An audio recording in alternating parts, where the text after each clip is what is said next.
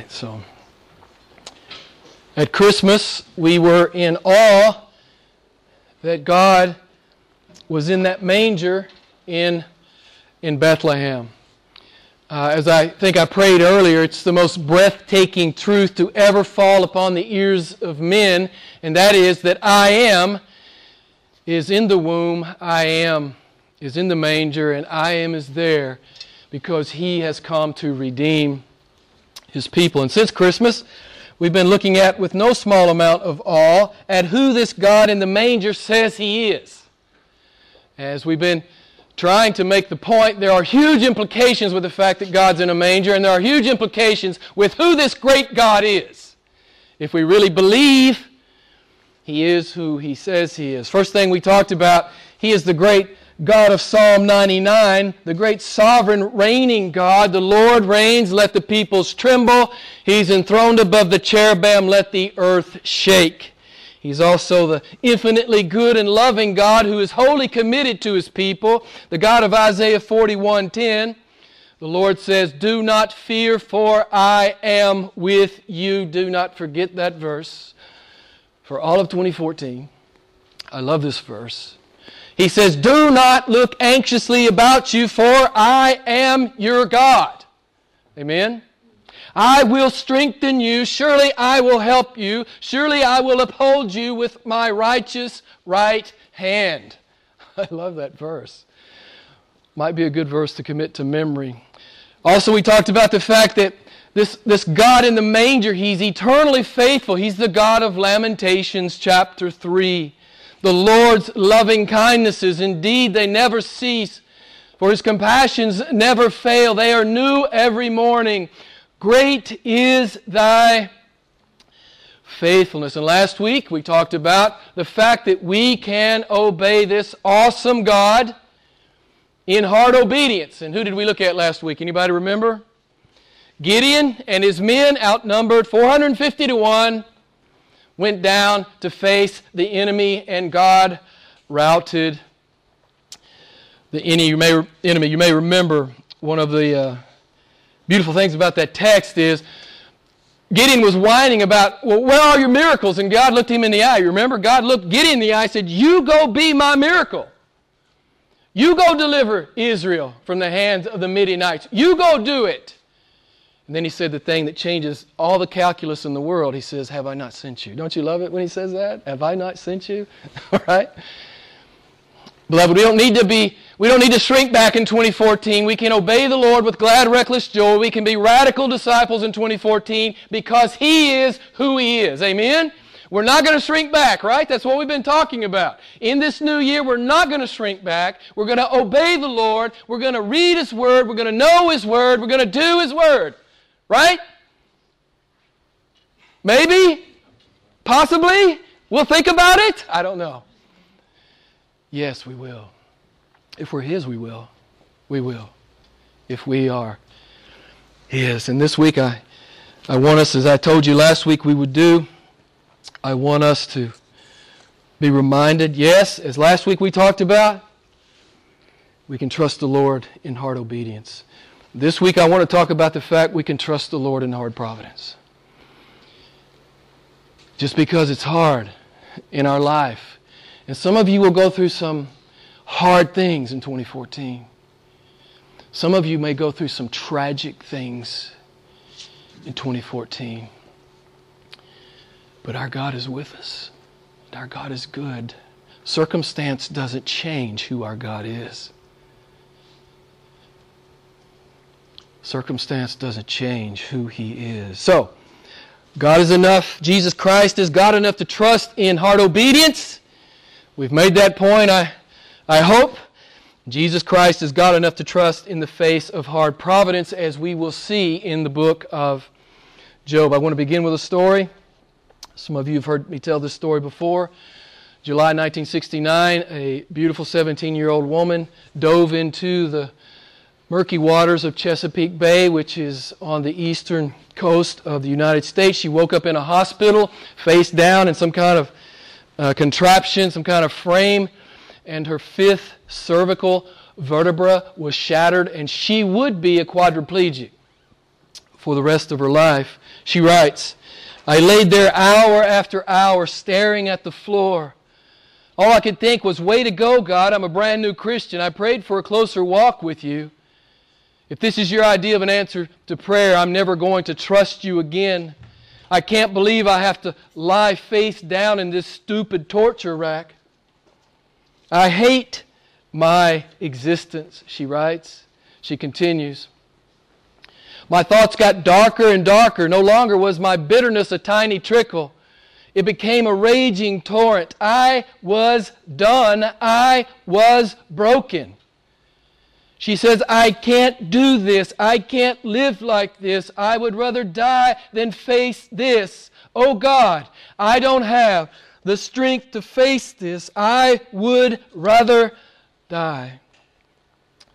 We'll come back to her in just a few minutes. So, I hope you have your Bibles open to Job chapter 1. You heard the text read. Job is a man blessed of God. He's the greatest man in the East. He's a wealthy man, both in family and in possessions. And you saw the account of how the, the angels, uh, or the sons of God, that's just a euphemism for angels, they came before the Lord, and Satan also came among them, verse 6. And the Lord said to Satan, verse 8, Have you considered how awesome my servant Job is? Right? The Lord brings him up. For there's nobody like him. He's blameless. He's upright. He fears me. And he turns away from evil. Verse 9 Satan answered, Does Job fear God for nothing? Have you not hedged him up? Have you not blessed all the works of his hands, and his possessions have increased? And Satan says, verse 11, But put forth thy hand now and touch all that he has, and he will curse your name. Verse 12 Then the Lord said to Satan, Behold, all that he has is in your power, only do not put forth on your hand on him physically. So we pick up here at verse 13. So it happened on the day that his sons and daughters were eating and drinking, whining in, the, wine in their oldest brother's house. Verse 14. And a messenger came to Job. And he said, The oxen were plowing and the donkeys feeding. And the Sabaeans attacked and took them. And they slew the servants with the edge of the sword, and I alone have escaped to tell you. Verse 16. While he was still speaking, another also came and said, the, the, the fire of God fell from heaven and burned up the sheep and the servants and have consumed them. I alone have escaped to tell you. Verse 17. While he was still speaking, another also came and said, The, the Chaldeans formed a, a, a raid and, Uh, on the camels, and they took them and they slew the servants with the edge of the sword, and I alone have escaped. To tell you, verse 18, while he was still speaking, another also came and said, Your sons and your daughters were eating and drinking wine in their brother's house, and behold, a great wind came from across the wilderness and struck the four corners of the house, and it fell on the young people, and they died and I alone have escaped to tell you. Job's world has just ended in a matter of minutes. Unspeakable loss, unbearable pain, utter despair, perfect anguish. As I read this text, I was thinking about what Jesus said to Peter over in Luke 22 31. Some of you will remember it. It's a very famous text. Satan says, pardon me, uh, Jesus says, Satan has demanded to sift you like wheat. If you look at the Greek word sifted there in that context, it simply means to try one's faith to the point of overthrow. This is what Satan is seeking to do in Job's life. He's seeking to overthrow his faith. Satan wants to overthrow Job's professed faith in God. So, what will Job do? This is what we learn in the balance of the book. I guess more importantly, let me ask you, what will you do? On that hard day, when you can't cry anymore, what will you do? That's really the point, beloved.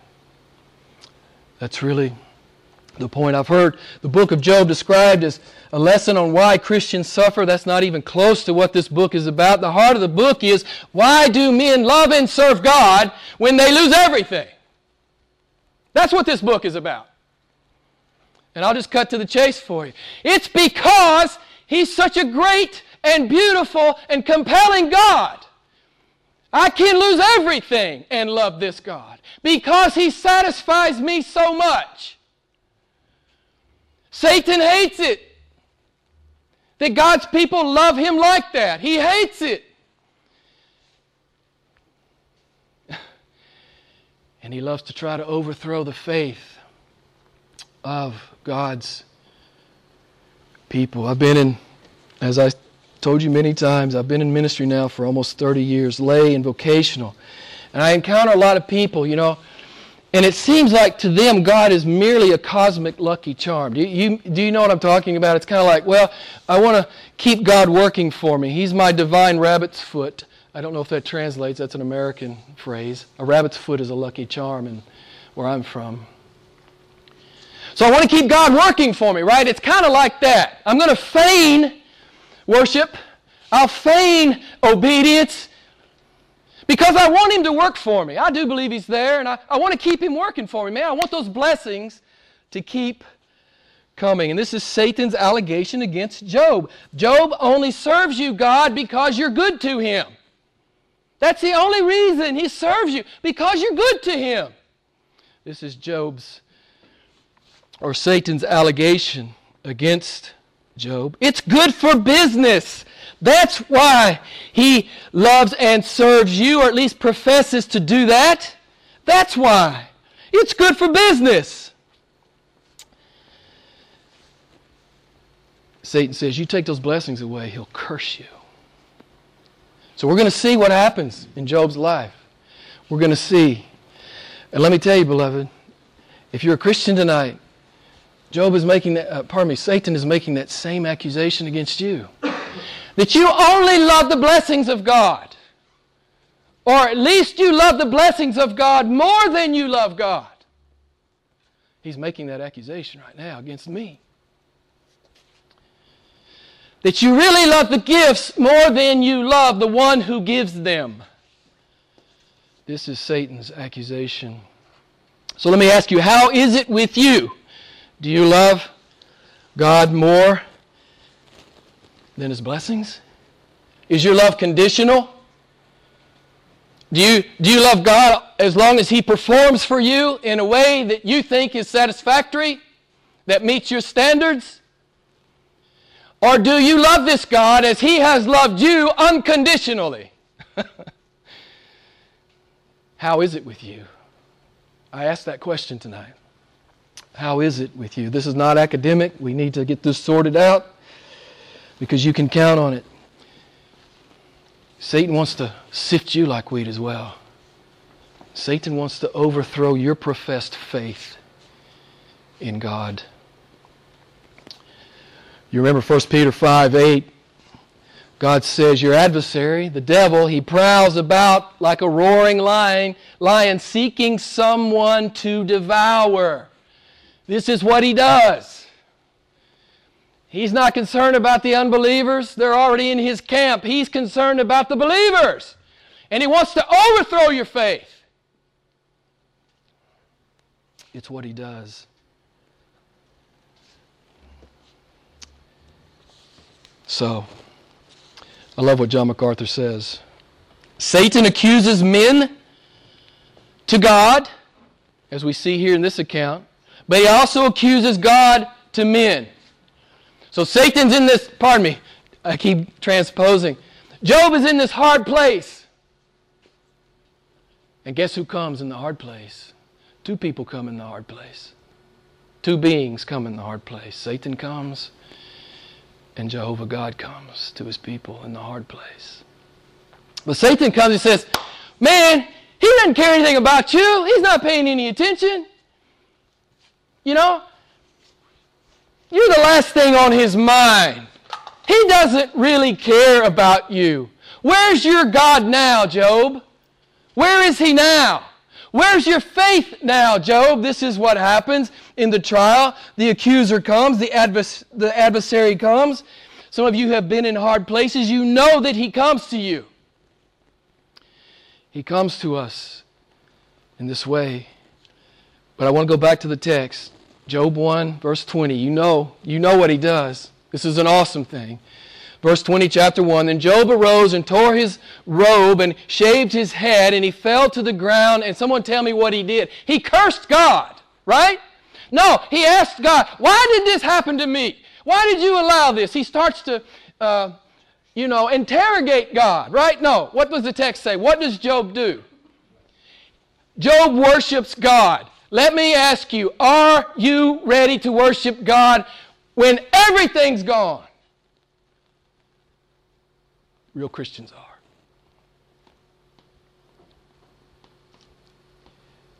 And if you call yourself a Christian not, and you're not ready to be there with God, then you have some work to do, beloved.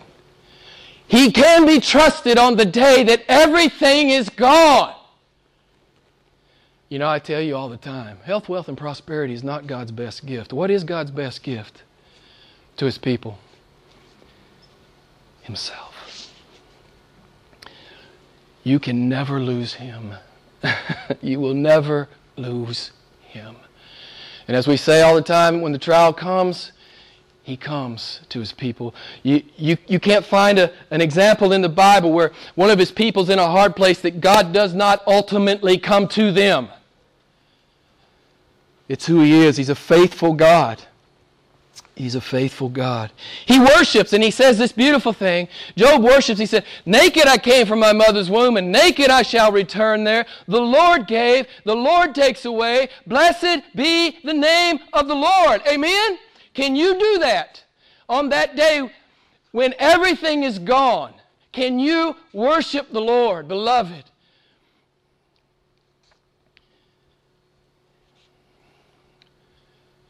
You're supposed to. You're supposed to be ready on that day. You can't wait till the day comes. You got to be preparing for the day now. When the hard day comes, to worship God just as Job has. I love this high view of God he has. The Lord gives, the Lord takes away. You may notice if you study the book of Job, he never mentions Satan. He never does. He looks right at God and God's sovereignty in his life. And he goes through some hard stuff and he goes through some really deep, low times, but he holds on to God. So let me ask you if God strips you of everything, beloved, would you still love him? Is it really about the blessings? Or is your love that you profess toward Jesus Christ, is it conditional? on him performing adequately in your estimation? Let me summarize real quick. Job chapter 2, verse 1 here. And the sons, the angels, the sons of God, the angels were coming back before the Lord.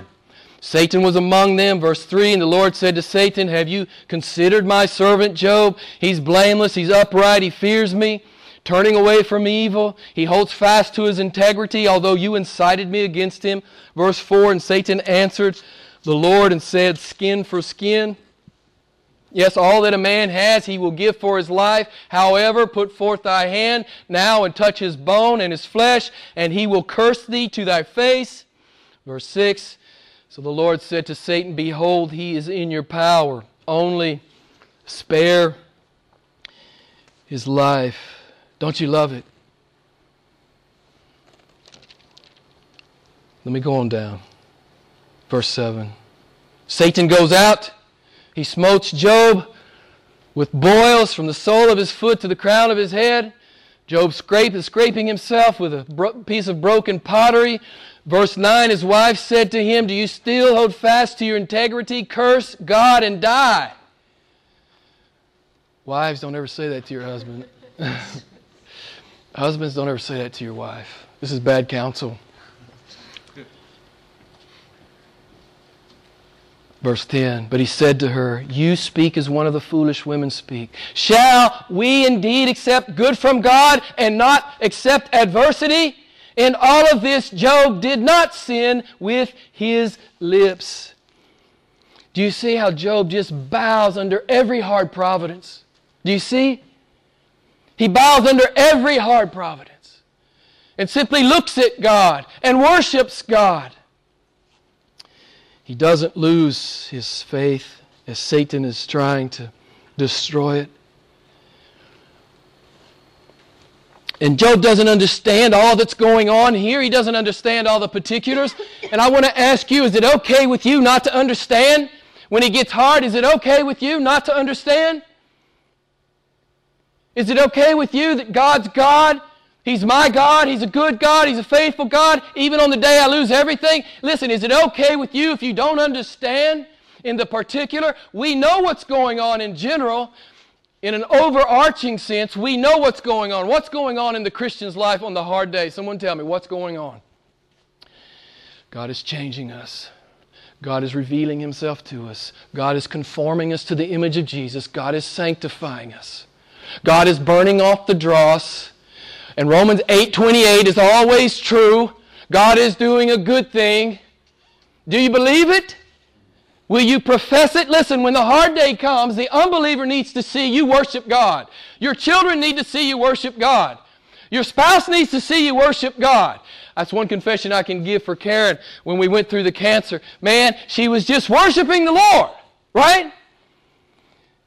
She didn't like it. She didn't like what was going on in her life, but she trusted a sovereign and a good and a faithful God with it. Will you do that, beloved?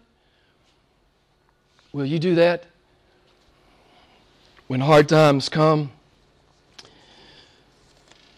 You know, Job seems to have this theology that was prevalent in that day that God always temporally blesses the righteous and he always temporally afflicts the wicked.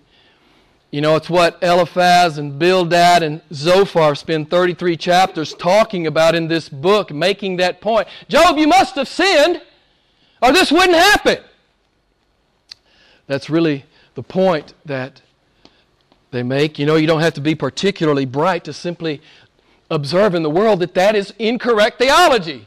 It's not only not taught in Bible, in the Bible, you can see it in the world. Sometimes evil men do prosper.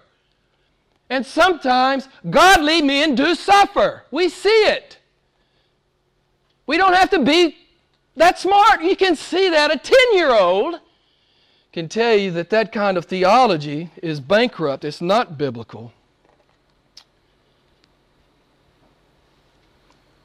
So God is going to teach Job some new theology. And I, I just want to share a quote with you about how superficial the modern church has become in its view of God and its view of providence. It's a great quote by John Piper. Let me share it with you. The vision of God in relation to evil and suffering is, in the modern church, frivolous. The church has not been spending its energy to go deep with the unfathomable God of the Bible Against the overwhelming weight and seriousness of the Bible, much of the modern church is choosing to become more light, more shallow, more entertainment oriented, and therefore is successful in its irrelevance to massive suffering and evil in the world. The popular God of the fun church is simply too small and too affable to hold a hurricane in his hand. And then he says, the Bible explodes such trivial notions about the God of the Bible. The title of this sermon is No More Trivial Notions About God. Not in your life, not in my life. Parenthetically, I love, I just want to reiterate that how, how, how Job responds. The Lord gives, the Lord takes away. Beloved, it is his prerogative. You know, sometimes it's like, even as Christians, sometimes we think, this is mine. I deserve this. You don't deserve anything. We know what we deserve if we read our Bibles. We deserve damnation yesterday. Everything is grace. Everything's grace. Everything is grace. if you don't hear me say anything else tonight, everything is grace. And if God takes it, it's His prerogative to take it. He freely gave. If He takes it, it's His prerogative to take it. And we're still to love Him and worship Him. And we will if we know Him. we will if we know Him.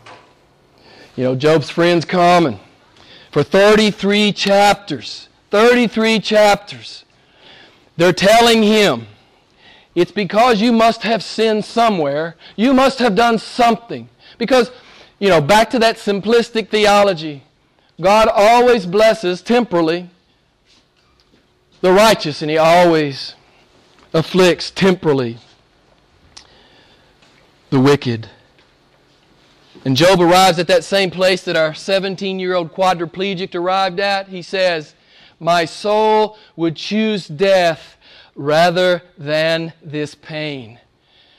Now, he debates his friends for the next 33 chapters. He never renounces God, he never discards his faith and his trust in the Lord. But he does voice a complaint against God and he seeks God's explanation. Let me just share a few, uh, few verses with you. Listen to Job in Job 10 1 and 2. Job says, I will give full vent to my complaint.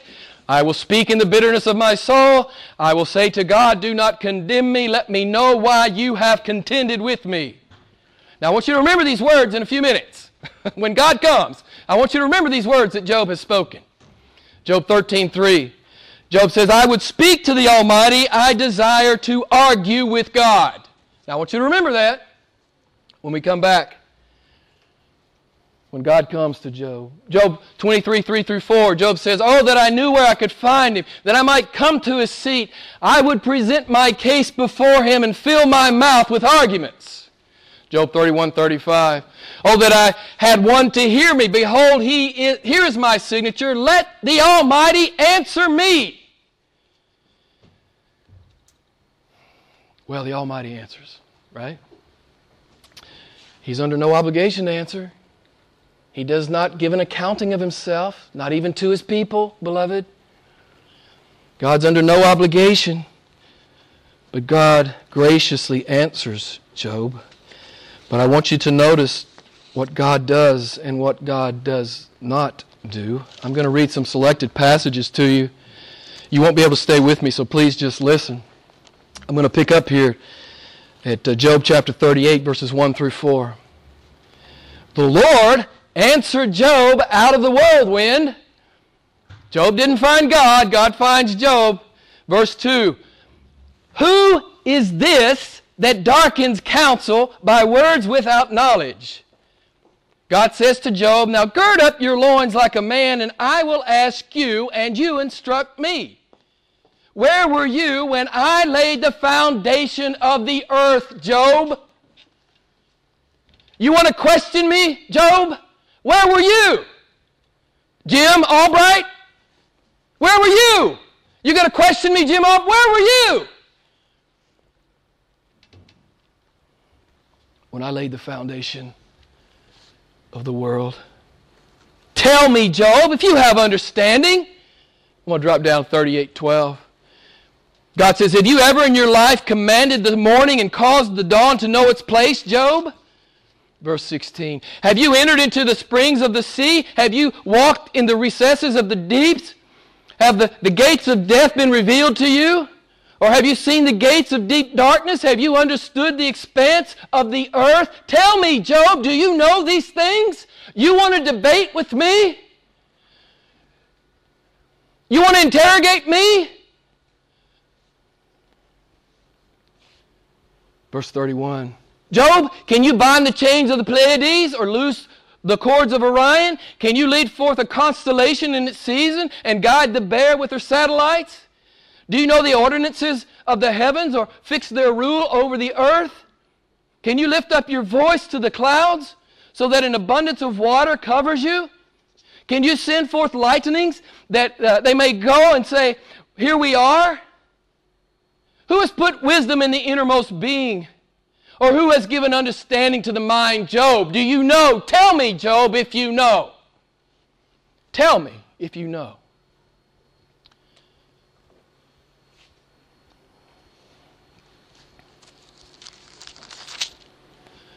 Verse 19, verse chapter 39. Job, do you give the horse his might? Do you clothe his neck with a mane? Do you make him leap like locusts? Verse 26. Is it by your understanding that the hawk soars, stretching his wings toward the south? Is it at your command that the eagle mounts up and makes his nest on high? Chapter 40, verse 1 and 2. Then the Lord said to Job, Will the fault finder contend with me? Let him who reproves God answer it. Wow, Job came. Pardon me, God came. He didn't answer one question. God does not explain himself to his creatures. God asked Job 70 questions. Does anybody remember how many Job answered? God says, You want to debate me? Infinite mind? With your two and a half pounds of gray matter? You want to go toe to toe with me, Job? I like how the message paraphrases that first comment by God. The message says to Job, Why do you confuse the issue? Why do you talk without knowing what you're talking about? I can tell you as a pastor, I hear this all the time. People, in backhanded ways, you know, insulting the character and person and being of God. I see it so often people speculating on who God is and how God does business, and they've never really taken the time to spend years and years and years in the Word of God. Because, beloved, if you're going to come to peace with understanding all that God is doing in the world, you got to know this. And it's not, it's, this is not, this is not drive through theology. You can't just drive through and, and understand all that God tells us about what He does in the world. This reminds me, I love that great verse. I use it many times, Romans 9 20. You know the great text. Who are you who answers back to God? Listen, beloved, I hope one thing we may glean from tonight is a little humility before the Lord.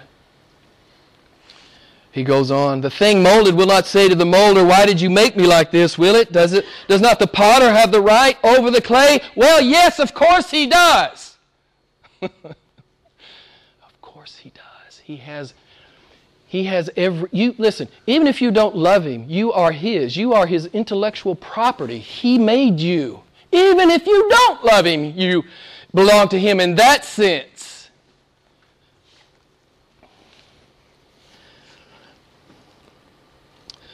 The Creator comes to his creature and he says, Where were you when I put my wisdom on display in the creation of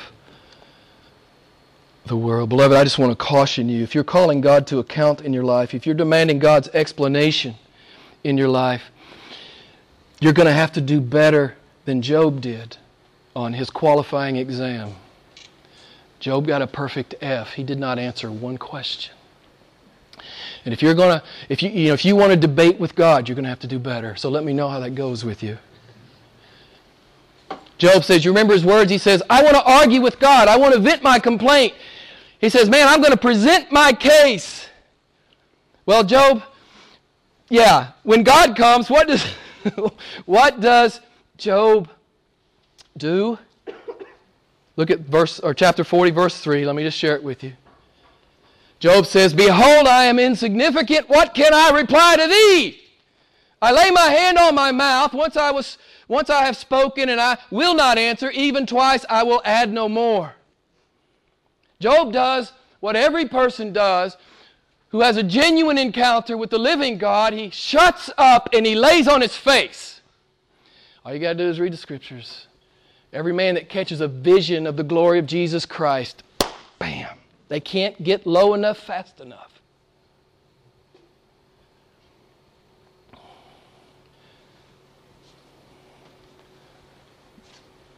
Job says, I'll speak no more. Verse 6 Then the Lord answered Job out of the storm, and he said, Gird up your loins like a man, and I will ask you to instruct me. Will you really annul my judgments? Will you condemn me that you may be justified? Or do you have an arm like God?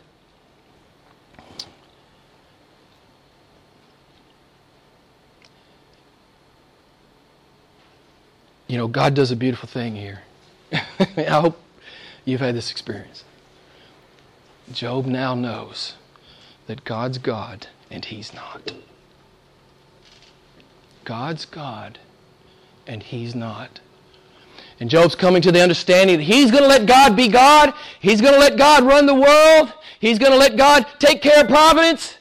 I'm not going to critique God. I'm not going to attack God. I'm not going to interrogate God. I'm going to trust God. That's what true believers do. Beloved, I've told you this many times. I would rather, you know, I don't really need an explanation from God. I don't want an explanation from God. I don't need an explanation from God. I would rather have one revelation from God than 10,000 explanations. Are you understanding what I'm saying? I just want God to show himself to me like he's doing to Job. That's what I really want. I don't want an explanation. I probably wouldn't understand it anyway if we would just realize that he gives us the most blessed thing. He gives us a revelation. He always comes to his people in the hard place. This is what he does. And I'm going to ask you again is it okay with you if you don't understand? Is it okay with you? If it's not okay with you, then I, I want to encourage you to go home and do some business with the Lord. I just want to encourage you. So let's finish up here. Listen to Job's confession here in chapter 42, beginning in verse 2. Job says, I know that thou canst do all things and that no purpose of thine can be thwarted.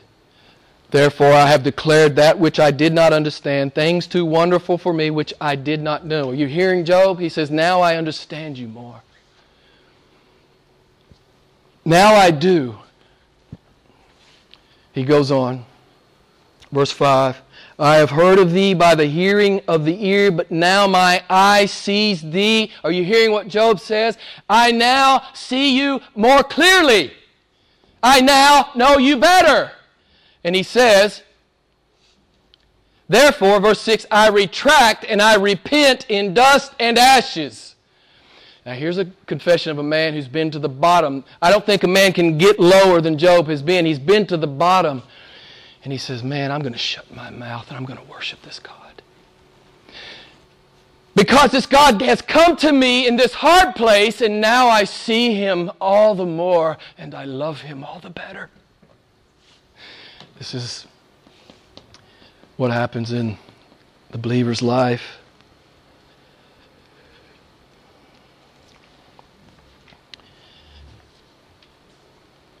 I had a seminary professor who went through a about a year or, longer severe depression where he could not even get out of bed. Now, this qualifies a man to be a seminary professor. Because he was in a dark, hard place. Guess who met him there? God met him there. And now he teaches with, uh, you know, a passion, a zeal that he did not have before. And I want to tell you, I've never been to the very bottom. I've I, I, went, I was in a place once where I could see the bottom from where I was. And I want to tell you that God met me there, and God held me there, and God brought me through. It hurt. But God's revelation was better than the explanation.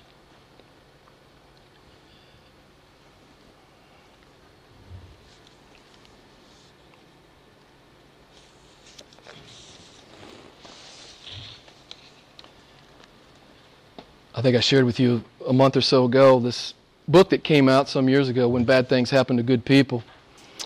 Um, by Harold Kushner. He wrote that God is, He wants everything to go great in your life, He just can't arrange it. He wants you to have temporal happiness and trouble free lives, but He just can't do it. He's too pathetic, He's too impotent, He's too frustrated. I have to say, with all due respect, it's the stupidest thing I ever heard anyone say. If we believe our Bibles, if we have a biblical view of God, I am is not frustrated. I am is not impotent. I am is the sovereign reigning God of Psalm 99. And He reigns in the day of great blessing and He reigns in the day of great trial, and you're supposed to trust Him for both if you say that you belong to Him. The God of the Bible always has His hands on His children, and He will not long allow His children to entertain trivial notions of Him. He will providentially arrange a meeting. So, my encouragement to you is humble yourself before this great God and be ready to worship Him when the hard day comes. It's what believers do.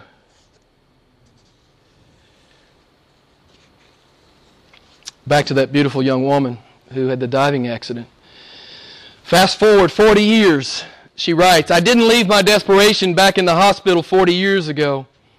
Desperation is a part of a quadriplegic's life each and every day. Each morning, a girlfriend will come to help her prepare and get ready for the day. She writes, There are so many mornings I hear my girlfriend coming in the front door, and I think, Oh God, I cannot do this. I am so tired. I don't think I can make it to lunch. Oh God, I cannot do quadriplegia today. I have no resource for this. I have no strength for this. She tells God, I can't do it. God says, I know. I'll help you. I love She says, Oh God, I don't have a smile for my friend when she comes. God says, I know you can use mine. Don't you love it? Do any of you know who I'm talking about? Joni Eareckson Tada, she's well known in the U.S. This man who, this woman who wanted to die at 17, this woman who prays down the strength of God every day simply to get out of bed. She's written 30 books. She has a radio show. At one point, I don't know if it's still true, she had a million listeners. She has an international ministry to the disabled. It's called Wheels for the World. And some of you may be aware she just sang a song that was nominated for an Oscar. This is a woman who wanted to die. But God has used her mightily. I love what she says. She said God used her suffering to sandblast her to the core that she might be better bonded to Christ. Sometimes God will let His children totter to see if they will fall on Him. Beloved, when the hard day comes, you fall on God. He is a sovereign, reigning, good, and loving and faithful God. Circumstance doesn't change God. And I'm just going to close with Paul's words from 2 Corinthians 4. We are afflicted in every way, but we are not crushed. We are perplexed, but we are not despairing. We are persecuted, but we are not forsaken. We are struck down, but we are not destroyed.